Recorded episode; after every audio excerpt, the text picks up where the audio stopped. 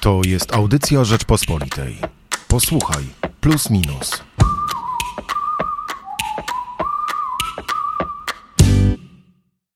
Ten spór dotyczy nie tylko rozumienia seksualności. Nie jest on abstrakcyjnym dyskursem akademickim. Przekłada się na konkretne rekomendacje, modele życia, kształtujące codzienne relacje osobowe, stosunki społeczne oraz sposób rozumienia i praktykowania ludzkiej wolności. Pisze w najnowszym magazynie Plus Minus profesor Aleksander Bobko. I o tym porozmawiamy dziś w podcaście czyli o trzeciej rewolucji seksualnej, bo to temat najnowszego wydania Plusa Minusa. Michał Płociński i Hubert Salik. Zacznę od tego, że w ogóle tekst Aleksandra Bob Bobki bardzo mi się podobał. E, rzadko e, wręcz czytam teksty dwa razy od razu. Jak doszedłem do końca, stwierdziłem, dobra, Muszę jeszcze raz zacząć od początku, żeby to sobie wszystko poukładać. Byłem pod tak wielkim wrażeniem. Tekst na temat bardzo trudny, bo wydawałoby się, że napisać tak zupełnie obiektywnie tekst o rewolucji seksualnej, o seksualności, o standardach e, WHO i e, o edukacji seksualnej, stojąc bardzo mocno po konserwatywnej stronie, po stronie chrześcijańskiej, katolickiej, a oddać jednak tutaj, znaczy z szacunkiem opisać też poglądy drugiej strony, to nie jest wcale łatwa rzecz. Wręcz powiedziałbym, że bardzo dobrze, że podchodzimy do tak trudnej sfery jak ludzka seksualność z taką powagą. Jakie miałeś odczucia czytając tekst pod tytułem Miłości trzeba uczyć? Myślę, że dlatego e, nie jest to tekst, którym można powiedzieć, że mm, staje po jakiejś ze stron, dlatego że głównie profesor Bobko e, zadaje pytania, a wpierw, zanim zadaje pytania, często opisuje mm, podejścia, które z jednej strony mm, symbolizuje dokument WHO, a z drugiej strony e, mm, pewna doktryna e, Kościoła katolickiego, a przy czym nie narzuca tutaj tego właśnie w takim języku, jakiego przed chwilą zresztą użyłem, czyli doktrynalnym.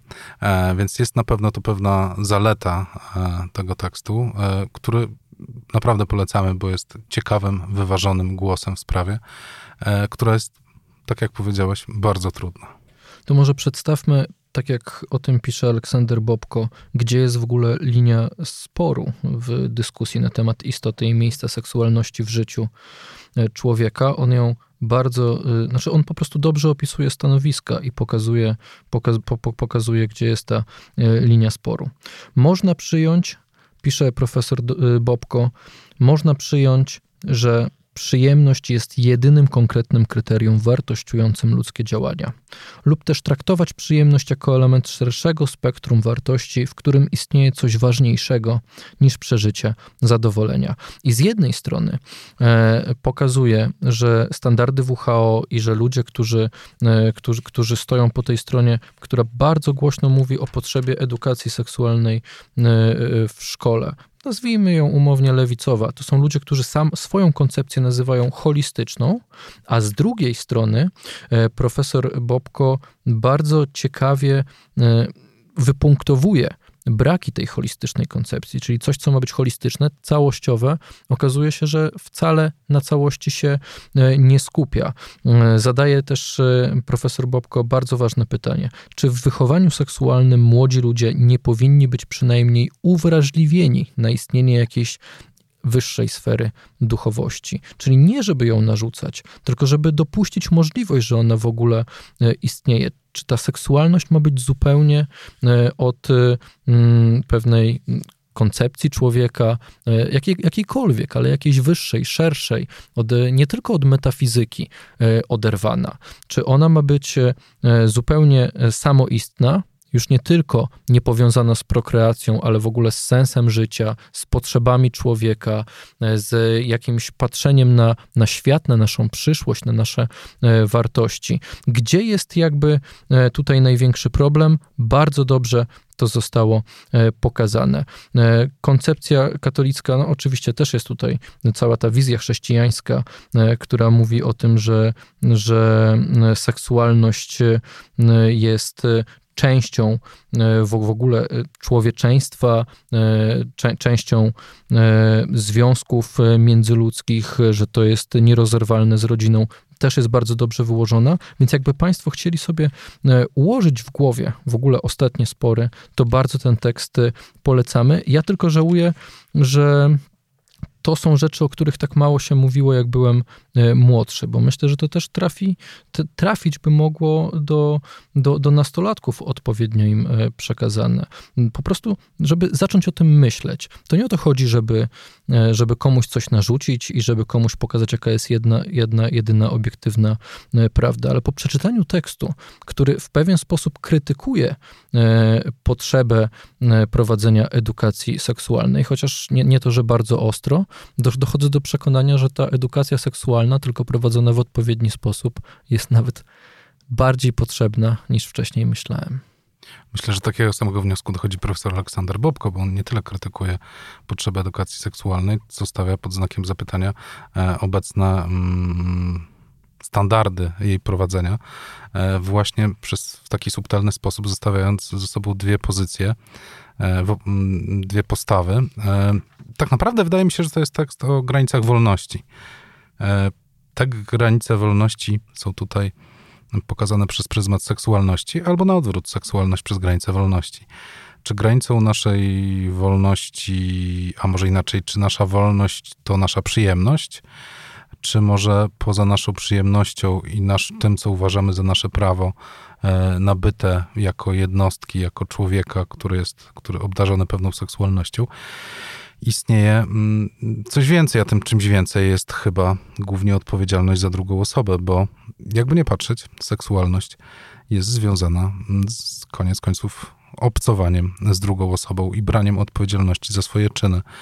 E, które no, nie do końca, co zresztą pokazuje też kolejny tekst Tomasza Terlikowskiego, e, nie do końca, e, nie do końca ma miejsce. Zawsze ta wolność nieograniczona przez jednostkę prowadzi do problemów społecznych właśnie na tym poziomie. Można tu oczywiście dorzucić pornografię, ona w tekście Aleksandra Bobki też się pojawia, ale nie jest takim najmocniejszym akcentem, jest po prostu przykładem, jak daleko wolność dla przyjemności może się posunąć. E, jest też ciekawe e, przemyślenie dotyczące takiego signum temporis, czyli tego, że kiedyś tą barierą, e, która, mm, która doprowadzała do tej samoodpowiedzialności i samokontroli, była intymność. W jakiś sposób ta plaga pornografii tą intymność zabiła. Bez intymności E, może być wielu ludziom ciężko to samoopanowanie i samokontrolę. Bardzo mi się podoba, że to są dwa teksty, wiesz, nieoczywiste. I tekst profesora Bobki, i tekst Terlikowskiego, które otwierają najnowszy magazyn Plus Minus.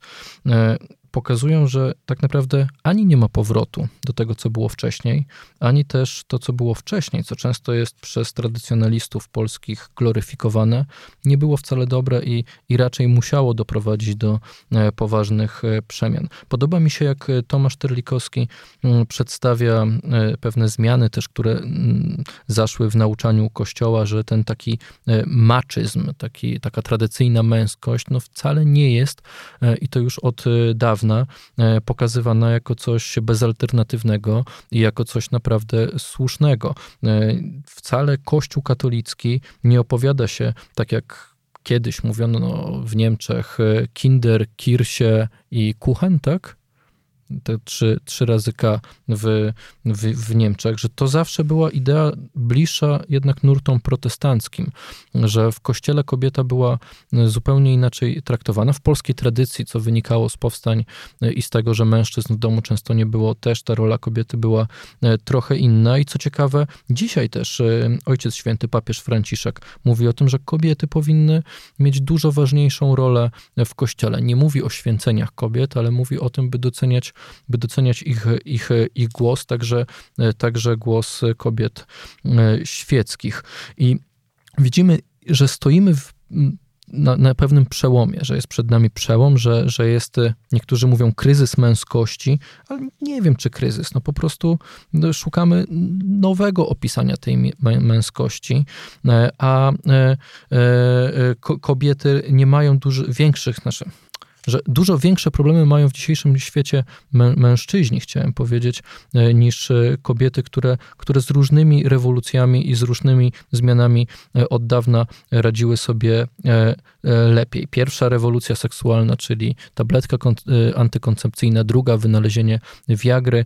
Tutaj zawsze to jakoś mocno dotykało tych mężczyzn, które, którzy oczywiście mieli dużo lepszą pozycję w społeczeństwie, mieli też lepsze, lepszą pozycję w rodzinie, więc spadali z troszkę wyższego e, konia. A w tej chwili, jak patrzymy na, na, na mężczyzn, którzy e, nie potrafią sobie z tymi problemami poradzić, młodych mężczyzn, którzy po prostu obrażają się na świat i szukają jakiejś ucieczki e, w jakieś wyimaginowane, w jakąś wyimaginowaną przeszłość e, w męskość, która jest, e, ma, ma właśnie maczyzmem i jest przez nich e, gloryfikowana, to nie widzimy raczej żadnej możliwej drogi wyjścia z tego kryzysu. Dlatego Tomasz Terlikowski ma napisał tekst pod tytułem Na skraju demograficznej katastrofy. Myślę, że nawet na, można by powiedzieć, na skraju społecznej e, katastrofy, na, na skraju katastrofy romantycznej zarazem, na skraju w ogóle e, katastrofy dotyczącej e, ludzkich związków. Zajmowaliśmy się tym w plusie minusie. Pamiętasz, jak były takie pierwsze wyniki wyborów parlamentarnych, że, że, że to kobiety głosowały bardzo często na, na wiosnę, a mężczyźni głosowali na konfederację, że widać, że jest jakaś, jakiś problem, którego jeszcze e, nie opisaliśmy, ale, ale że widać e, skutki tego problemu w wynikach e, wy, wyborczych. I myślę, że warto się temu ciągle przyglądać, bo to dotyka chyba wszystkich, wszystkich naszych rodzin. Tomek Tarlikowski zresztą wspomina o tym rozdźwięku, które widać było w wyborach w swoim tekście, o tym, że zupełnie inne postawy i oczekiwania wobec rzeczywistości mają mężczyźni i kobiety, co się przekłada na wybory polityczne. Ale tak chciałem zauważyć, może z delikatnym półuśmiechem, że jako dwóch mężczyzn, którzy rozmawiają o, o, o kobietach, bo tak przez chwilę było, no jesteśmy trochę ułomni na starcie i trochę łatwiej nam dostrzec te problemy męskie, stąd może wydaje nam się, że to mężczyźni mają więcej problem, problemów w tym świecie. E, na pewno nam może się wydawać, że e, mężczyźni są bardziej zagubieni. Natomiast samo wpychanie kobiety do tych ról, które określone zostały tym prawie pruskim drylem o którym wspomniałeś, trzech niemieckich haseł, e, no jest, jest pasek. To nie rozumie faktu, że, e, że ta granica mm, kobiecej wolności y, przesunęła się w taką stronę, samą stronę jak granica męskiej wolności. Nie ma żadnego rozróżnienia. Jesteśmy jako ludzie sobie równi, mamy te same prawa. Oczywiście jesteśmy biologicznie zdeterminowani mm, i tutaj w jakiś sposób tkwi ten problem między biologią a E, aspiracjami. To, o czym Tomek Terlikowski pisze, czyli mm, ta większa aspiracyjność kobiet, e, podnoszona już wielokrotnie przez różnych socjologów, e, sprawia, że kobiety no po prostu też chcą podobnych rzeczy, jakie 20, czy 30, czy 50, czy 100 lat temu były dostępne mężczyznom i nie ma w tym nic dziwnego. To prowadzi to do zmian społecznych. Jedną z ważniejszych zmian społecznych E, jest e, tutaj oczywiście spadek dzietności, o którym mm, Tomek Terlikowski wspomina. Przypomnijmy, że ta stopa zastęp, zastępowalności pokoleń wynosi 2,1, czyli jedna kobieta, e, i tu też to brzmi bardzo technicznie, niestety, mm, powinna rodzić 2,1 dziecko statystycznie w całym społeczeństwie, żeby społeczeństwo jego liczebność się utrzymała. Jest to bardzo techniczne e, i odarte trochę z, z pewnego rodzaju empatii. Te statystyki są bliżej, w, w najbardziej, mm, najbardziej e, nawet nie wiem jak to określić, w krajach, w których e, rodzi się najwięcej dzieci, zbliżone raczej do 1,75. I mam tutaj taką trochę obrazoburczą tezę, że w tym całym niegdyś jeszcze maltuzjańskim e, postrzeganiu y, świata, gdzie kurczą się zasoby, bo nas przybywa, jest nas coraz więcej e, i nie będzie stać na wyrzeźbienie wszystkiego, to może się okazać, że ta społeczna rewolucja, której jesteśmy świadkami, liberalna, wolnościowa, e, w imię pewnych praw i wolności jednostki, w skali całego społeczeństwa i całej ludzkości. W ciągu najbliższych 100 lat, czy 200 lat, o ile, no ile nasza cywilizacja jest w stanie tak długi okres przetrwać, e, po prostu doprowadzi do wygaszenia tego, tego zjawiska. Nie będziemy po prostu tak szybko, nie będzie nas tak szybko przybywać. Ale oczywiście, żeby to się stało, e, to e, pewien poziom bezpieczeństwa społecznego związany też z istnieniem klasy średniej, czy z istnieniem pewnych zabezpieczeń społecznych musiałby ogarnąć trochę większe regiony świata niż tylko Ameryka i Europa. E, co z kolei e, jest no, trudne do wyobrażenia, gdyż, gdyż jednak te najbardziej rozwinięte kraje świata, i tu wchodzimy powoli w ekonomię, te swoje niskopłatne miejsca pracy eksportują gdzieś daleko na zewnątrz i trudno w, tych w takich krajach jak Tajlandia czy Wietnam uzyskać podobne wskaźniki bezpieczeństwa, o których też Tomek Trlikowski pisze. A w ten sposób możemy przejść też do tekstu profesora Andrzeja Koźmińskiego, który o Wiesz tej co, przyszłości... Bo, ja, bo dotknąłeś klucz problemu, więc y, ch chciałbym rzeczywiście to się do tego odnieść, że, y, y, że rzeczywiście dodajmy jeszcze Afrykę, która, która przecież też jest y, mm, no, u progu bardzo różnych zmian, także demograficznych, ale że nie dojdzie do wygaszenia jakby demograficznego ludzkości. Dojdzie do wygaszenia świata zachodniego, czyli cywilizacji, jakbyśmy jej nie nazywali, ale jednak w miarę liberalnej, wolnościowej, czy jak inni by chcieli, opartej na, chrześcijaństwie. Efekty, efekty tego będą takie, że po prostu zostaniemy zastąpieni przez innych i nasze wartości zostaną zastąpione przez e, inne wartości. Ja rozumiem, że wiele osób może patrzeć na to e, dosyć pozytywnie, e, bo twierdzą, że całe zło świata wynika właśnie z Kościoła, wynika z, nie wiem, białej supremacji, no ale w takim razie chciałbym do tych ludzi też e, tutaj e, jedno, jedno, jedno zdanie powiedzieć, że efektem całego tego kryzysu, jak niektórzy twierdzą, tak jak ja powiedziałem, i może słusznie tutaj troszkę to skorygowałeś, e, efektem kryzysu męskości, czy efektem e, kryzysu seksualności, efektem e, kryzysu demograficznego, no, są słabsze więzi międzyludzkie. Zaczynamy być coraz większymi egoistami. Trudniej nam budować relacje, i to będzie skutkowało niesamowitymi zmianami w świecie zachodnim, że, że po prostu będziemy się psuli jako ludzie. Jak mówimy teraz o tym, że wychodzi z nas, wychodzą z nas najgorsze cechy ludzkiej natury, często powtarzamy, że wspomagają to media społecznościowe, to niestety wspomaga to też nasz styl życia. To nawet nie jest indywidualizm, to jest e, skrajna samotność, skrajne zamknięcie się wyłącznie na własne potrzeby. E, niestety, no, w takim świecie zanika dobro, i zanika jakikolwiek sens życia. Pojawiają się problemy, o których e, cały czas w plusie minusie piszemy. No, depresja, e, pojawia się, pojawiają się no, jakikolwiek brak wiary, nadziei, i to są właśnie efekty tego, że nie jesteśmy w stanie budować prawdziwych więzi międzyludzkich. O, i teraz możemy spokojnie przejść dalej, jak chcesz. Bez wątpienia masz rację, bez wątpienia ten proces już zaszedł. E, natomiast mam wątpliwości, e, czy dotyczy to tylko cywilizacji Zachodu. My poniekąd jesteśmy cywilizacją Zachodu. E, do nas przyszła pierwsza fala tej zmiany, rewolucji, jakkolwiek byśmy to nie określili. E, do nas przyszły fale takiego zderzenia między oczekiwaniami dotyczącymi naszego naszej pomyślności, też może i finansowej, dobrobytu w życiu, e, a rzeczywistością, która nagle zaczęła się zmieniać, nagle się okazało, że nie da się tego utrzymać w takiej skali całego społeczeństwa. Ale mamy jeszcze jeden motor, którym jest globalizacja. Ta globalizacja nie tylko jako, jako czynnik ekonomiczny, ale jako czynnik migracji kultury i zachowań. I tu mówię o roli internetu w globalizacji takiej społecznej. E, prowadzi, że do tego, że podobny przekaz i podobne wzorce i podobne zachowania są rozpropagowane na cały świat. Jeśli my jesteśmy tylko pierwszą falą tej, zmiany. E, e, jak gdyby dostrzegamy, możliwe, że dostrzegamy e, to jako mm, pierwsi, miliony z nas. Ale myślę, że takie kraje, no wpierw pewnie kraje azjatyckie, Ameryki Południowej, a może i na końcu Afryka, też będą, też będą w tym procesie brały udział.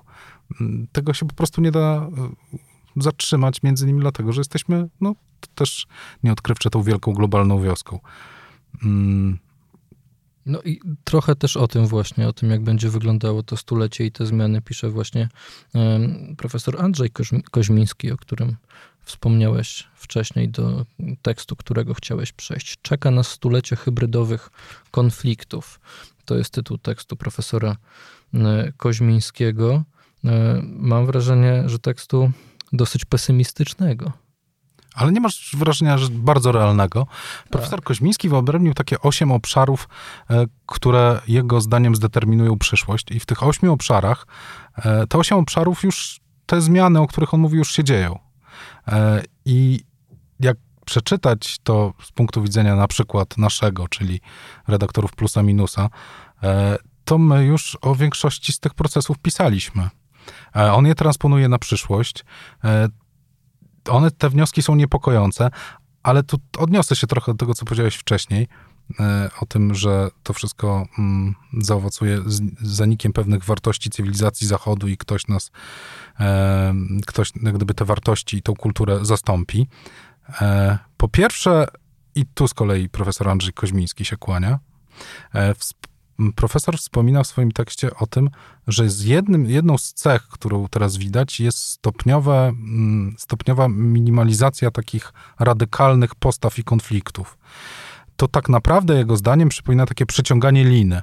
I jedynym takim radykalnym, e, radykalnym, trwającym, radykalną, trwającą postawą jest e, islam, ale jego zdaniem on też będzie powoli, powoli, e, powoli się tak spłaszczał, powiedzmy. W sensie nie będzie w nim już... Ideologia nie będzie tak radykalna, w sensie nie religia islamu, ale ideologia radykalnego islamu.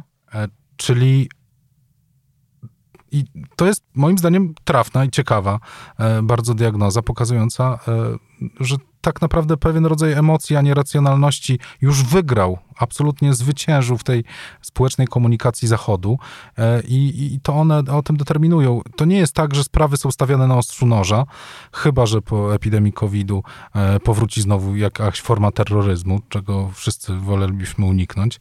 E, więc to jest pierwszy wniosek. Ale drugi jest też taki, i tu odnoszę się też do twojej wypowiedzi, że historia historia naszej cywilizacji pokazuje, że pewne formacje społeczne, kulturowe, ideowe po prostu w pewnym momencie się wyczerpywały i upadały. Oczywiście możemy zaczynać od e, starożytnego Rzymu, wcześniej Grecji. Tak po prostu zmiany cywilizacyjne e, są częścią częścią genomu człowieka, żeby nie cytować komentatorów piłkarskich, że mamy to w DNA.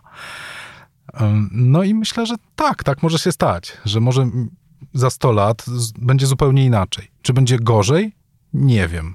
Ale no, ta zmiana jak gdyby jest częścią naszej cywilizacji.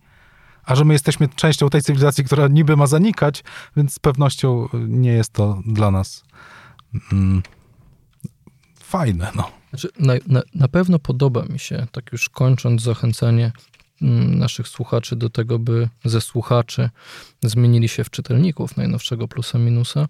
Na pewno podoba mi się, że te teksty nie bronią świata dzisiejszego, tylko pokazują mm, zagrożenia właśnie dla tej zmiany, a zarazem podkreślają rzeczy, wartości, e, sposób myślenia e, o człowieku i o świecie, który warto by właśnie w tej zmianie zachować. Zmiana niewątpliwie jest konieczna, tylko jak zrobić to, żeby nie wylewać dziecka z kąpielą? Jak zrobić to, żeby najlepsze rzeczy, które do tej pory sprawdzi, sprawdziliśmy i okazały się właśnie e, tymi pozytywnymi czynnikami kształtującymi nasz świat przyszłości zachować?